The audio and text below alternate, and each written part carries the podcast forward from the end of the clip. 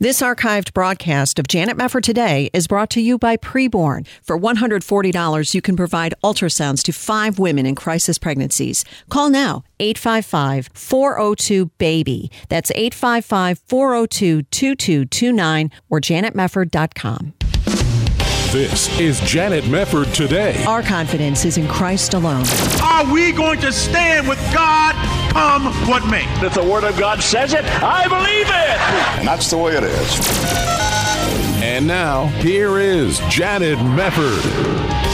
Thank you so much for joining us again. Many of us have heard Charles Haddon Spurgeon's designation as the Prince of Preachers, but what do you know about him as a great lover at heart? My next guest says that's in fact what he was, and that is evident when you dig more deeply into the romance and marriage between Charles and Susie Spurgeon. So joining us now is Pastor Ray Rhodes Jr., founding pastor of Grace Community Church of Dawsonville, Georgia, and president of Nourished in the Word Ministries. He is a real aficionado when it comes to the Spurgeons and has written a new book about their marriage, which is called Yours Till Heaven, the untold love story of Charles and Susie Spurgeon. Ray, so good to have you with us again. How are you doing?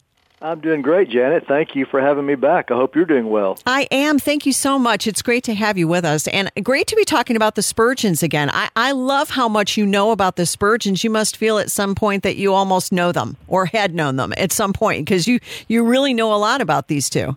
Well, sometimes I forget which century I'm living in. I know what you mean. Oh, that's so funny. Well, I know we've talked before about Susie. This time you're looking at the love story of Charles and Susie Spurgeon. Why take a look at their marriage? What do you think is significant for Christians to understand about them? Yeah, I think we think of Charles Spurgeon, as you said, the Prince of Preachers, a great writer, thinker, leader. Uh, but uh, there's something going on behind that, and it's a wonderful romantic marriage, a 36-year marriage to Susie Susie Thompson, her maiden name, and of course Susie Spurgeon. Right. So tell us a little bit about these two, because I know that you talk about the fact that they were different in some ways. She was a more urban sort of girl. He was more of a small town boy. But tell us a little bit about their background and, and how they initially met. Yeah, Charles was born to uh, in a preacher's home. His father and grandfather were uh, small village preachers. Uh, his grandfather for many years at the same church. His father at uh, various churches. His father was bivocational. So he grew up in Christian home, and uh, you know, at 15 he was converted. He was preaching, uh, pastoring really by 17 uh, north of London and at age 19, he came to London as a guest preacher at the New Park Street Chapel a December day. They were without a pastor, and uh, they were quite taken with him, except for Susie Thompson, who was attending the evening service of that Sunday. Uh, she was not that impressed with him. But uh, lo and behold, uh, the church continued their interest. They asked him to become their pastor. Uh, he officially did in April of 1854.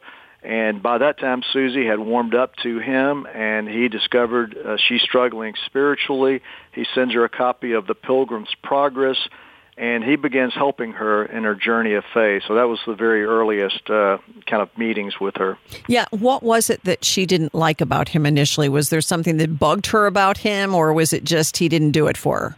You're right. Yeah. Well, he didn't look. He was not a handsome guy, and he had a very countryfied, uh, countryfied manner about him. She's a London girl all of her life, except for some excursions to Paris.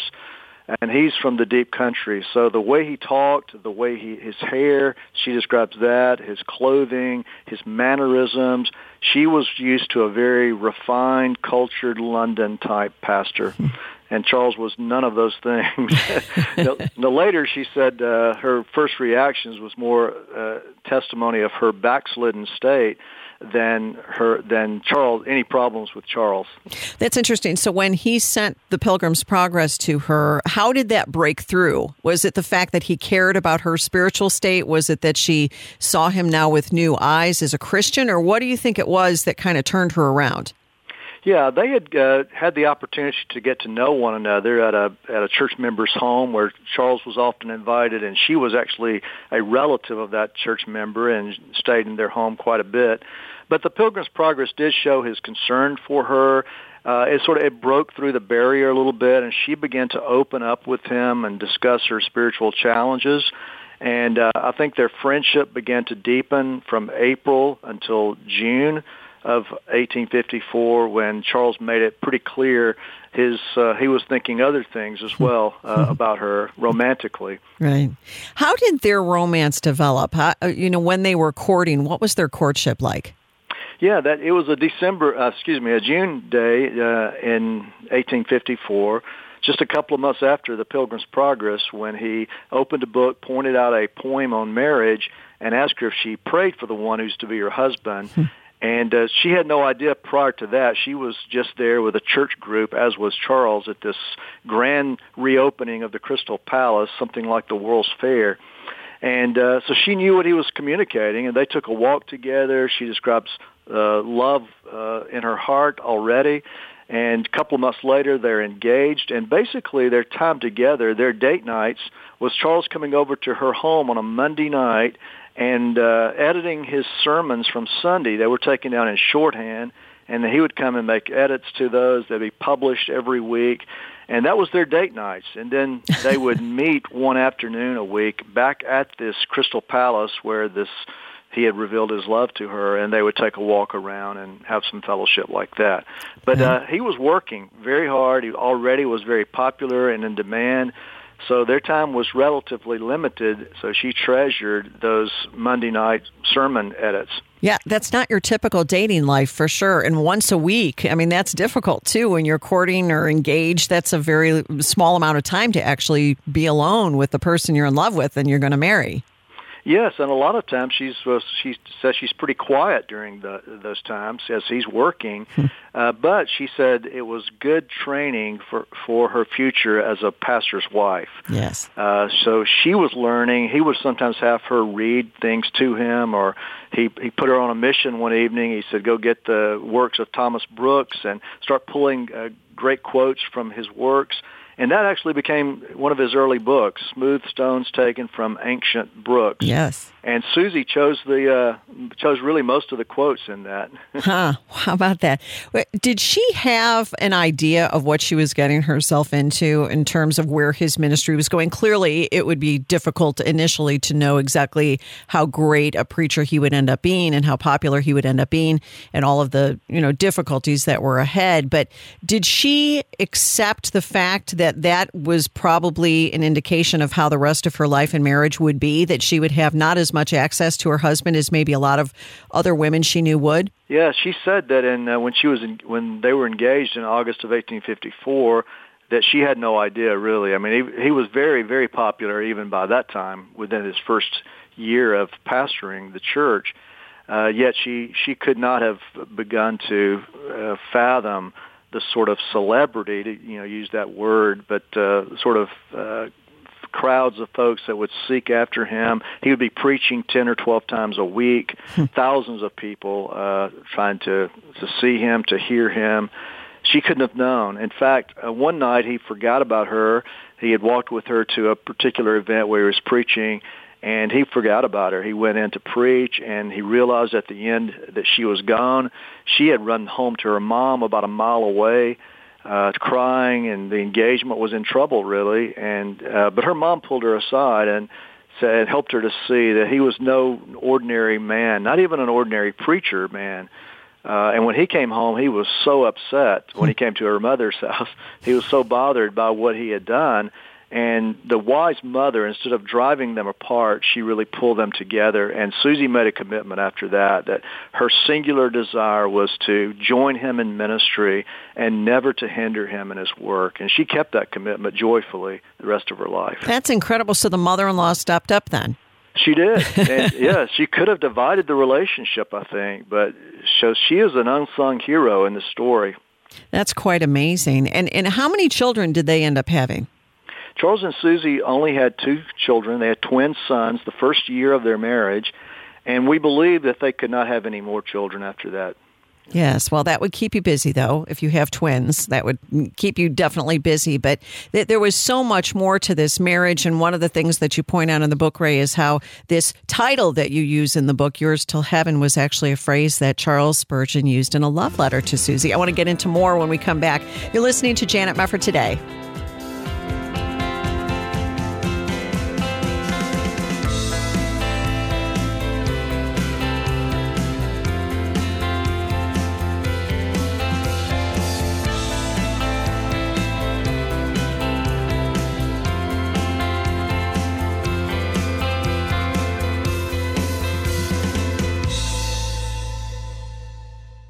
Hi, this is Janet Mefford. On a 100 degree day in Ethiopia, Africa, hundreds gathered for Sunday worship outdoors, and some walked an hour to be there.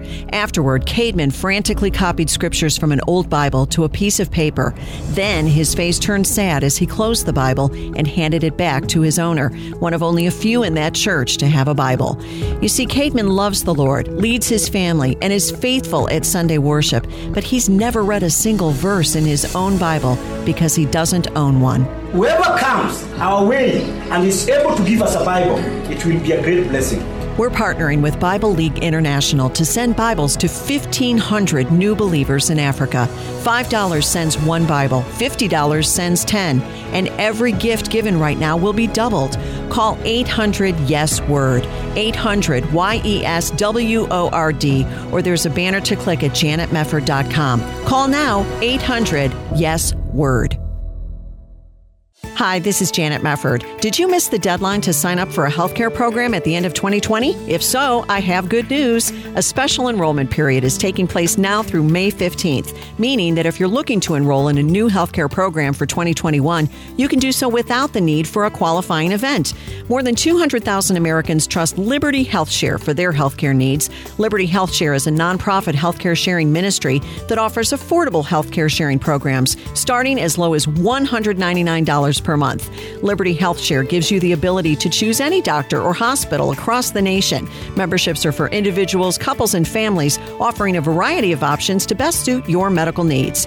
Discover more about the power of sharing at libertyhealthshare.org slash JMT today. For more information, call 855-585-4237, 855-585-4237, or libertyhealthshare.org slash JMT.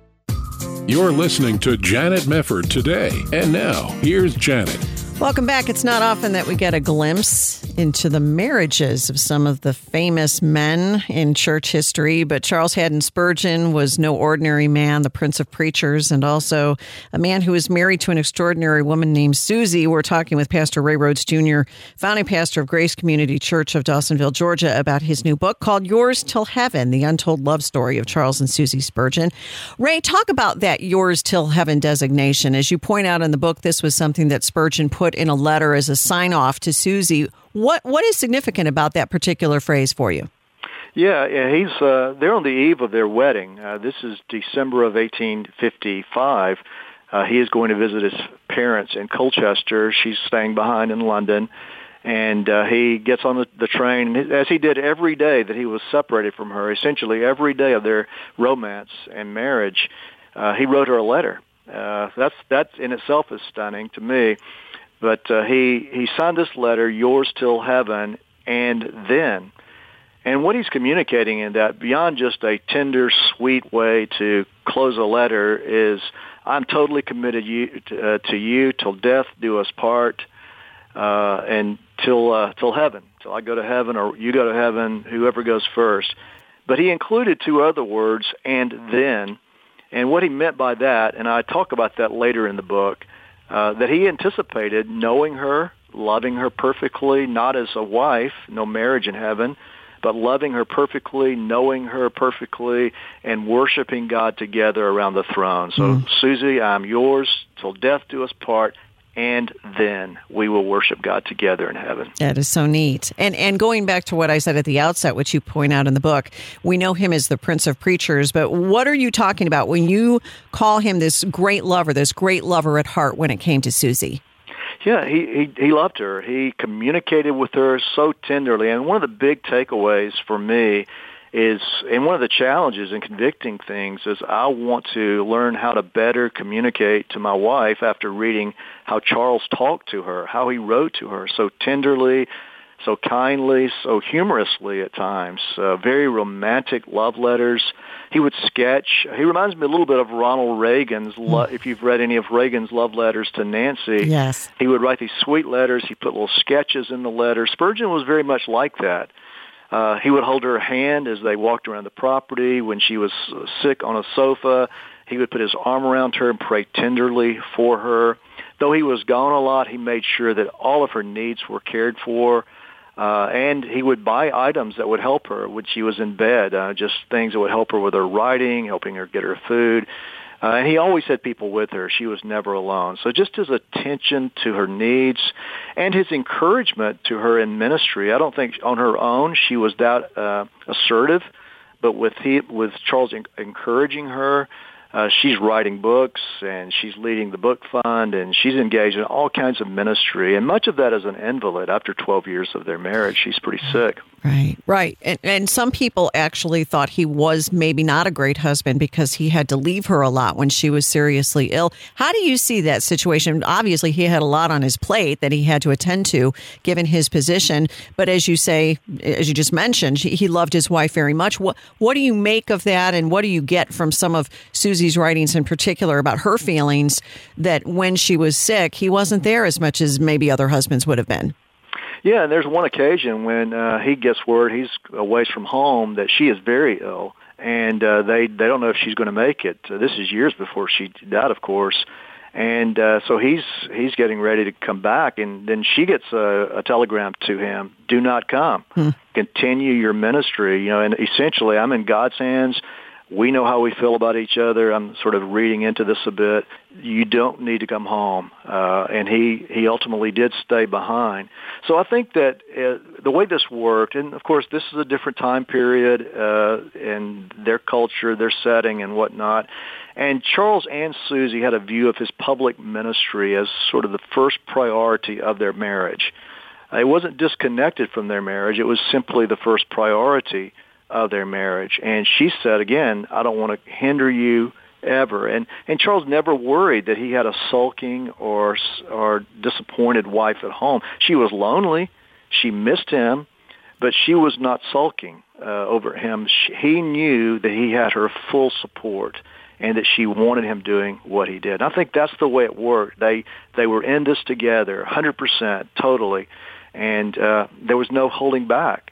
And so they it pained both of them on one of on uh, some of his trips to the south of France for recovery for his health over and over he would say, he would write her in, in his letters, oh, that you were here. Only hmm. one thing missing, you. I wish that you were here. Oh. I mean, he felt the pain as well as, as well as she did. Right. So she was willing to make that sacrifice and give him up, so to speak, in order for that ministry to thrive the way that it did. Or were there other kinds of sacrifices that she made that were really helpful to his thriving ministry? Because clearly there would be more than one sacrifice you would imagine a wife of Charles Spurgeon would have had to make. Right. Yeah. She had to, she gave him up to uh, from home often, as I, as we said, he's gone from home again many times a week, and uh, sometimes three months of the year. Later in life, when his own health is is getting worse. She's also helping him answer letters. Uh, she, when she's able to go to church in the first 12 years of their marriage, she's counseling uh, baptismal candidates and ministering to them, and some of them testified to all of that after she was dead, how much that had meant to them and the influence that she had had. Uh, she's supporting his work uh, in every way that she possibly can uh, through through helping to get his books out to poor pastors and others. So it's just a it's just a full on love and support, and it was without reservation. It was it was not a reluctant support. Yeah, well, and of course they had the students at the home quite a bit, as you talk about.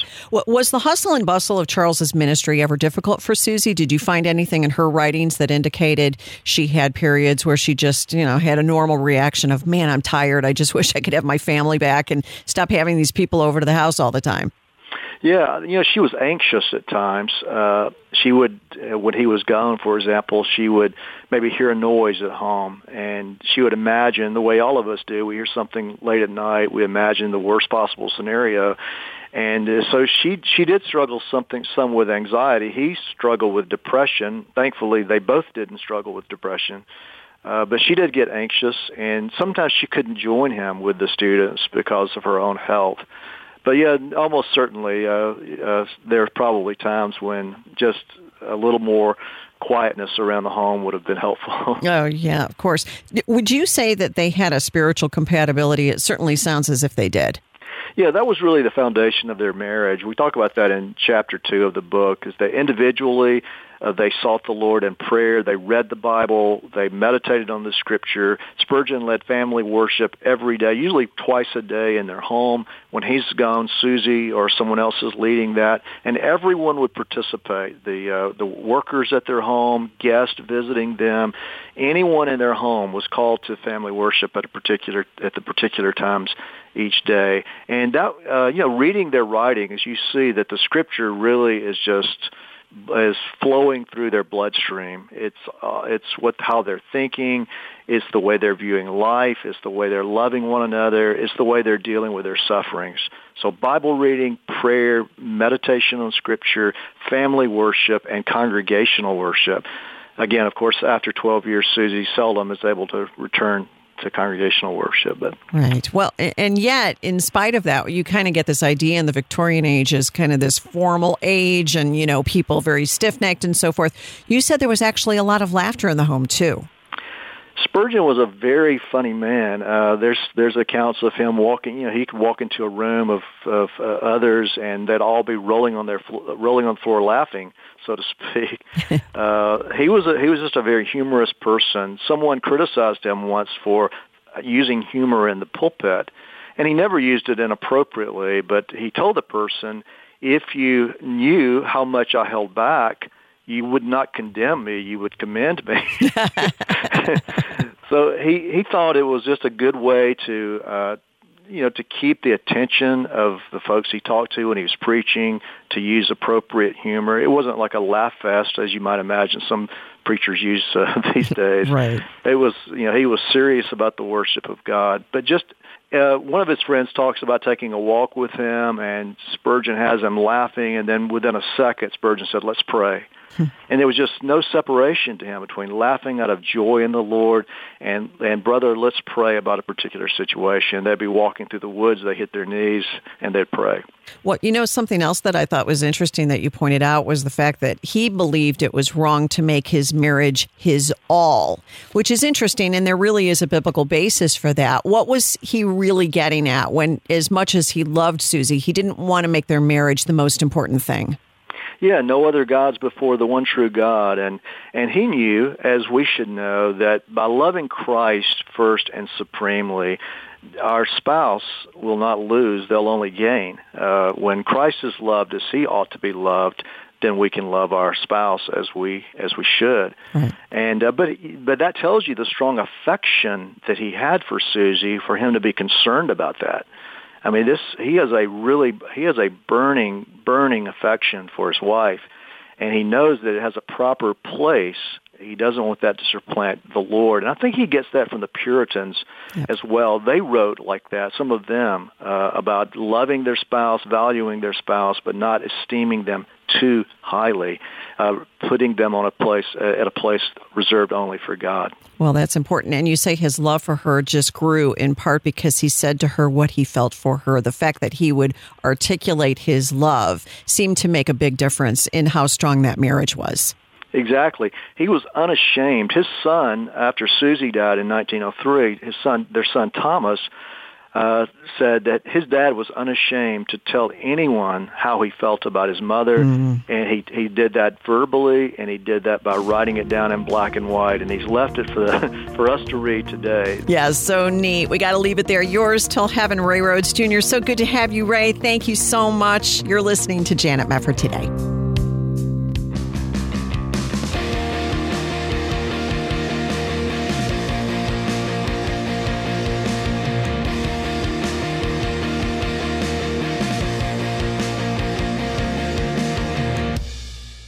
This archived broadcast of Janet Mefford Today is brought to you by Preborn. For $140, you can provide ultrasounds to five women in crisis pregnancies. Call now, 855-402-BABY. That's 855-402-2229 or janetmefford.com. This is Janet Mefford Today. And now, here's your host, Janet Mefford. There's nothing like capitulating before you even have to capitulate giving in before anybody even raises the fist to try to force you to give in. And that's exactly what's going on now with Bethany Christian Services. I, I almost can't believe this. This story, I suppose, falls in the category of nothing surprises me anymore, but it really kind of does surprise me. We have the Equality Act having gone through the House and passed in the House. And as we were talking about on yesterday's show, it looks unlikely under current circumstances to be able to get through the Senate. So the Equality Act has not been passed and signed into law, which will be a game changer for Christians across this country if it actually happens. So continue to pray that it doesn't. Let your voice be heard in Washington as well to your senators. But you don't capitulate to big gay at all, but you especially do not capitulate when there isn't any reason to capitulate. You're capitulating in advance. It's weird. Let me tell you about this story. This is from the New York Times. It says Bethany Christian Services, which is one of the country's largest adoption and foster care agencies, has now announced that it will begin providing services to LGBTQ parents nationwide effective immediately, a major inflection point in the fraught battle over many faith based agencies' longstanding opposition to working with same sex couples. Okay, for right there, you've got loaded language. Their opposition to working with same sex couples, that's not the reason that you've had Christian foster care and adoption agencies not wanting to give children who belong to two biological parents, a mother and a father, to two homosexuals. It's not about working with same sex parents. It's about the fact that they don't want to put children into a home with two men or two women. They want the children ideally to have a mom and a dad in a nuclear family. Big deal. Oh, it's a big deal. Bethany, a Michigan based evangelical organization, announced the change in an email to about 1,500 staff members that was signed by Chris Palusky, the organization's president and chief executive. You're going to love what he wrote. We will now offer services with the love and compassion of Jesus to the many types of families who exist in our world today. We're taking an all hands on deck approach where all are welcome. I'm sorry, you still have the word Christian in your name. The love and compassion of Jesus now includes using ridiculous phrases like many types of families. They're not families. They are not families. A family is a mom and a dad and children and the extended family. That's a family. Yes, there are adoptive families. I understand that. Yes, there are single parent families. But the nuclear family is the family upon which all people are ba- you all have a mother and a father. Yes, you don't have three dads, you don't have two moms, not biologically. Biologically, you have a dad and you have a mom. It's always been that way. So, what's the issue here? What are you doing? What are you doing, Bethany Christian Services? The announcement they say is a significant departure for the 77 year old organization, which is the largest Protestant adoption and foster agency in the U.S. Bethany facilitated 3,400 foster placements and 1,100 adoptions in 2019 and they have offices in 32 states. They also work in refugee placements. Okay, that's just an aside. Previously, openly gay, prospective, foster, and adoptive parents in most states were referred to other agencies. The decision comes amid a high stakes cultural and legal battle that features questions about sexuality, religious freedom, parenthood, family structure, and theology. Adoption is a potent issue in both conservative Christian and gay communities. Faith based agencies play a substantial role in placing children in new families. Meanwhile, more than 20% of same sex couples with children have an adopted child. Think about that. An adopted child has two same sex, quote unquote, parents through adoption, compared to 3% of straight couples crazy. And this is according to a 2016 report from the Williams Institute at UCLA School of Law.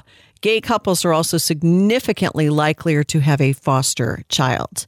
And they quote this fellow with the Faith and Progressive Policy Initiative at the Center for American Progress saying, to use a Christian term, this is good news. Ugh.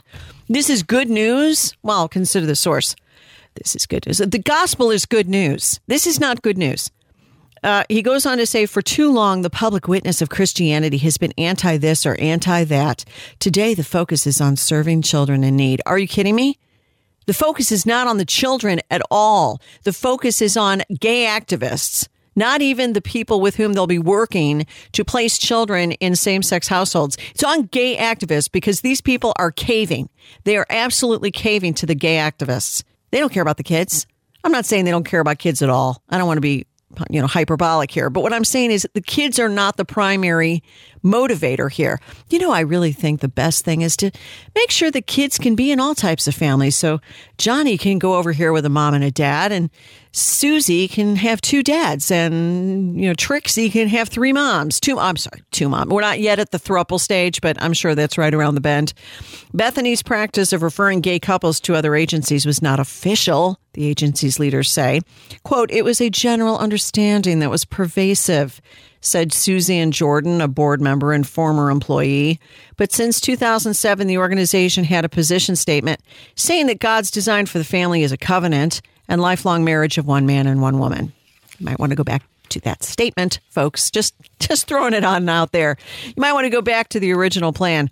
Uh, Bethany's informal policy became increasingly challenging for the organization in recent years as various states and municipalities began requiring agencies to accept applications from LGBTQ couples in order to maintain their government contracts.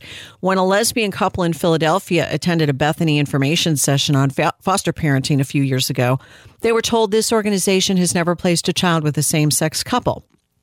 This was from a source, a woman this who talked to the Philadelphia Inquirer. They were eventually referred to another agency. Media reports prompted the city to suspend contracts with Bethany's local branch and Catholic Social Services, an agency with the same practice. Some faith-based agencies have challenged new requirements to work with gay clients in the courts, Catholic Social Services, and the city of Philadelphia over its contract suspension, a case that the Supreme Court heard in November. There's supposed to be a ruling by the end of June, but Bethany has generally opted to comply.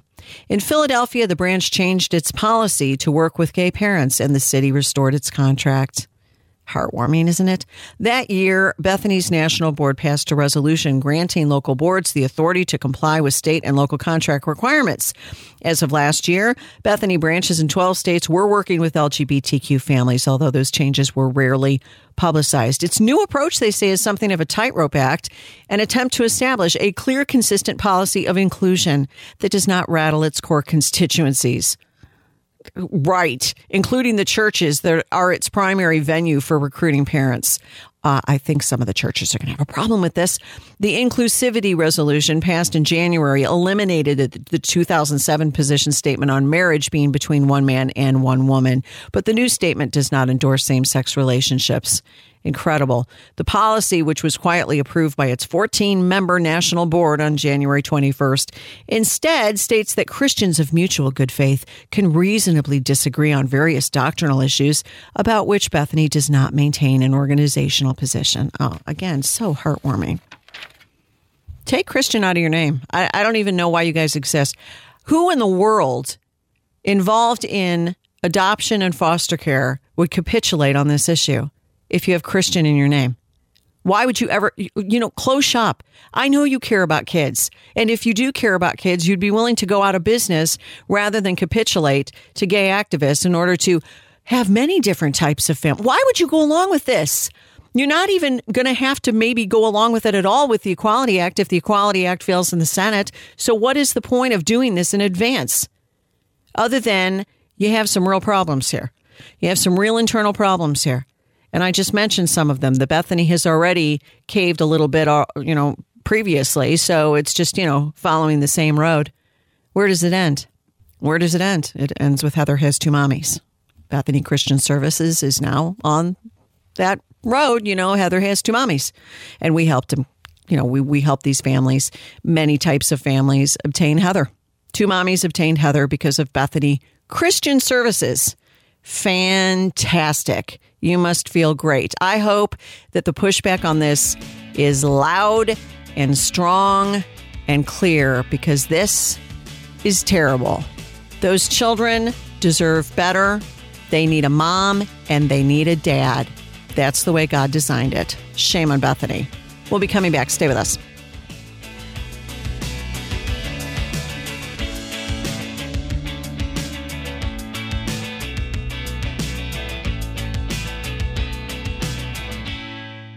Hi, this is Janet Mefford for Preborn. Candace talks about finding out she was pregnant. Thankfully, an ultrasound provided by Preborn allowed her to hear her baby's heartbeat. The sonogram sealed the deal for me. My baby was like this tiny little spectrum of hope, and I saw his heart beating on the screen. And knowing that there's life growing inside, I mean, that sonogram changed my life. I went from just Candace to mom. Thank you to everybody that has given these gifts. You guys are giving more than money. You guys are giving love. Preborn has 10 centers that do not have ultrasound machines. Would you make a leadership gift and sponsor a machine today? These life saving machines cost more than most centers can afford. Your tax deductible gift of $15,000 will place a machine in a needy women's center and save countless lives for years to come. To donate, call 855 402 BABY. 855 402 BABY, or there's a banner to click at janetmefford.com. Hi, this is Janet Mefford. If you're in need of a new healthcare program but you missed the open enrollment deadline in December, it's not too late. A special enrollment period is taking place now through May 15th. During this time, you can enroll in the healthcare program of your choice without the need for a qualifying event. This means you can now enroll in a healthcare sharing program from Liberty HealthShare with memberships for individuals, couples, and families. You can find a variety of options to best suit your medical needs. Plus, you really can choose the doctor and hospital of your choice. Best of all, membership options start for as low as $199 a month. More than 200,000 Americans trust Liberty HealthShare for their healthcare needs. What are you waiting for? Discover more about the power of sharing at libertyhealthshare.org slash JMT today. For more information, call 855 585 4237. 855 585 4237 or libertyhealthshare.org slash JMT. libertyhealthshare.org slash JMT. You're listening to Janet Mefford today. And now, here's Janet. Well, we were talking about Bethany Christian Services. I'm going to get into this a little bit more on tomorrow's program as well because I have more to say. But this major evangelical adoption agency will now serve gay parents nationwide. And who cares about the kids not having a mom or a dad? Doesn't matter. Heather has two mommies. Get with the program, babe. It's progress. It's progress, except the Bible never evolves. And I, the Lord your God, do not change, he says. And Jesus Christ is the same yesterday, today, and forever. Eternal truth does not change. The family does not change. Of course, society, which is totally affected by the fall, will do all kinds of sinful things, but Christians are not to go along with it. At least that's the way it used to be. These days, not really sure what's up, except mass apostasy. I just saying, I'm just saying. And I, I, think this is just disgraceful what they're doing, and I, I can't even wrap my head around it. But you know, it kind of reminded me of what Senator Tommy Tuberville said. I don't know if you heard a little bit of the speech that he gave on the Senate floor, but I, I really appreciated it. And I thought about this when I was reading this story about Bethany. I want to play a little bit of what he had to say. This is cut two. We've got to start teaching our young people moral values again. That starts with putting God and prayer back in our schools. Our kids need structure and they need to learn right from wrong. I've watched everything that has happened in education over the past few decades. From a front row seat on my sideline as a coach, it's embarrassing. As a person who chooses to spend their career in education, I now have the opportunity to say something as a United States Senator. Our young people are our number one hope for this country's future. If we don't recognize that, we're going to lose our country as we know it. He's right. We will lose our country as we know it. Children are the future. You might want to think about that, Bethany Christian Services. And by the way, he's getting a lot of pushback in saying that we've got to start teaching our young people moral values again. That starts with putting God and prayer back in our schools. We need God and prayer back in our homes, too. We need God and prayer back in our homes. What are we doing to our children? What kind of social experimentation are we playing with little kids and babies? You know, it's bad enough that we have to deal with the scourge of abortion. Now we're seeing what happens to children with this gay agenda. It's just, I don't know. The fear of God really paralyzes me sometimes when I consider He is holy.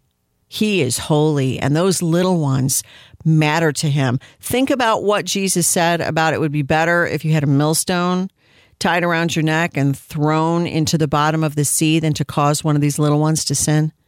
God takes it very seriously, and we don't. We just shrug our shoulders and move on. Eh, gay families, whatever.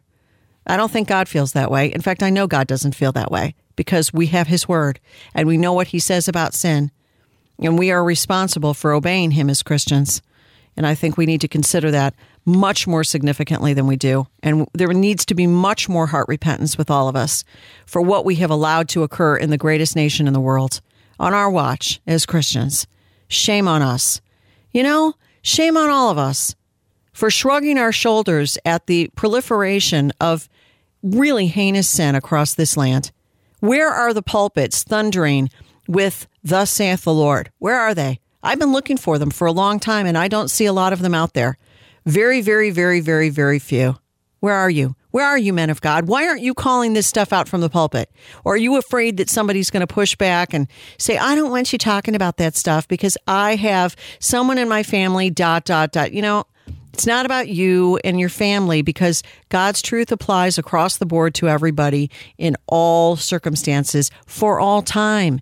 And you will never come to know the Lord as your Lord and your Savior if you're not first confronted with your sin anyway. You shouldn't tone down anything regarding repentance or the true nature of our guilt before God because what you're doing is you're hurting people. You're hurting people and you're going to make sure that those people spend eternity in hell because they never heard the truth that they need to repent of their sin and put their faith and trust in Jesus Christ. How in the world are we going to get the gospel to a world when we don't even want to talk about sin? And I guess that's more for another time. Meanwhile, we have President Biden canceling Dr. Seuss. You know, th- let's go to the important news, right? He's bucking predecessors. He omitted Dr. Seuss from his Read Across America Day proclamation after the Virginia school system dropped the iconic children's books because of racial undertones. This is the headline in the Daily Mail. Oh, it's just so important. I mean, I'm glad he's dealing with the important stuff.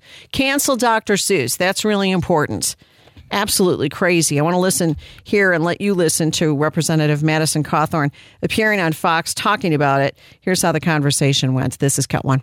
Look, Congressman, these cancellations getting more and more outlandish by the day. When does this stop? Well, brother, I was going to go to the gym after this hit, but I don't have to now. I'm already fired up. That right. is absurd. Uh, you know, in inside of our Congress, uh, we actually have done a lot. We've got a lot accomplished. We have successfully, so far, renamed a post office here in the 117th Congress. Uh, so you're telling me that the, the actual priorities of the Democrats is renaming a post office and now canceling Dr. Seuss?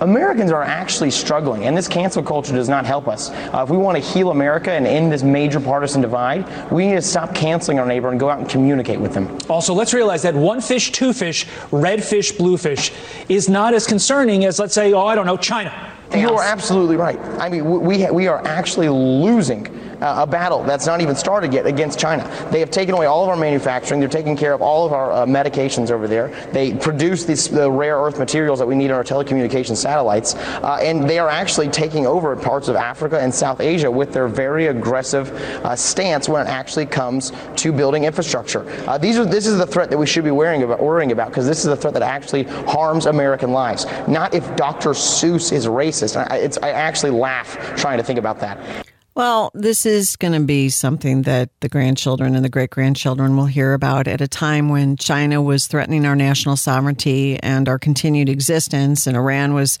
shaking its fist and trying to probably cut a new deal with the Biden administration. And when we had a pandemic and when we had uh, all sorts of problems, uh, and we were in the moral sewer, uh, the important thing was that the left was concerned about Dr. Seuss.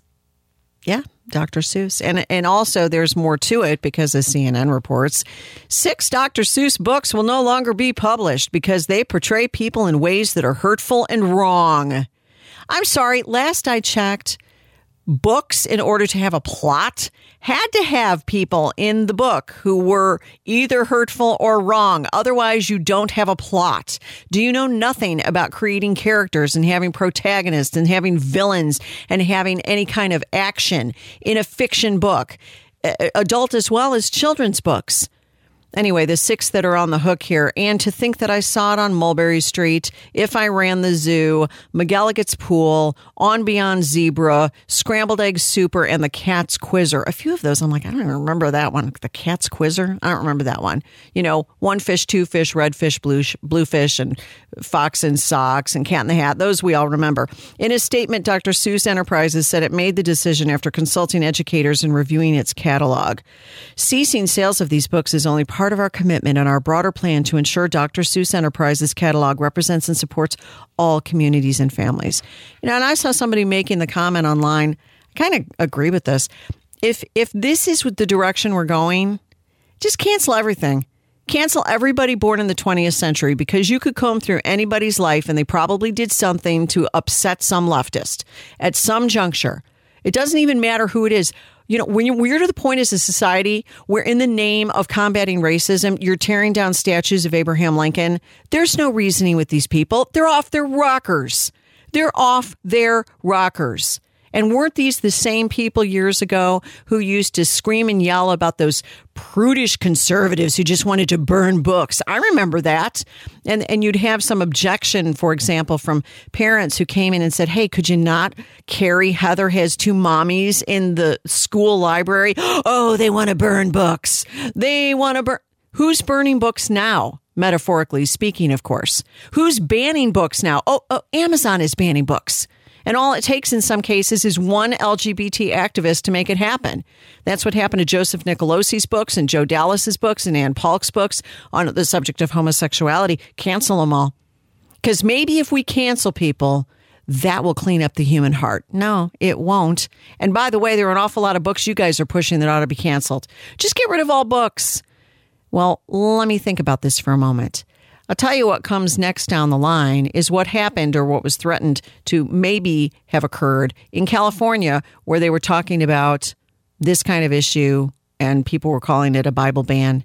And it wasn't literally a Bible ban, but basically, if you begin to say that we're not going to have any sort of material that violates, you know, anti discrimination laws, blah, blah, blah, and people said, okay, well, if we extend that out, then the Bible would have to be banned. I have no doubt in my mind at some point it will come to that. Or at least somebody will think of it. it I wonder how many Christians would fight. I kind of scratch my head over that some days. But I have faith in the Lord. He always has his remnant. We got to leave it there. Thanks so much for being with us, and we hope you'll join us again for another broadcast of Janet Mefford Today. God bless.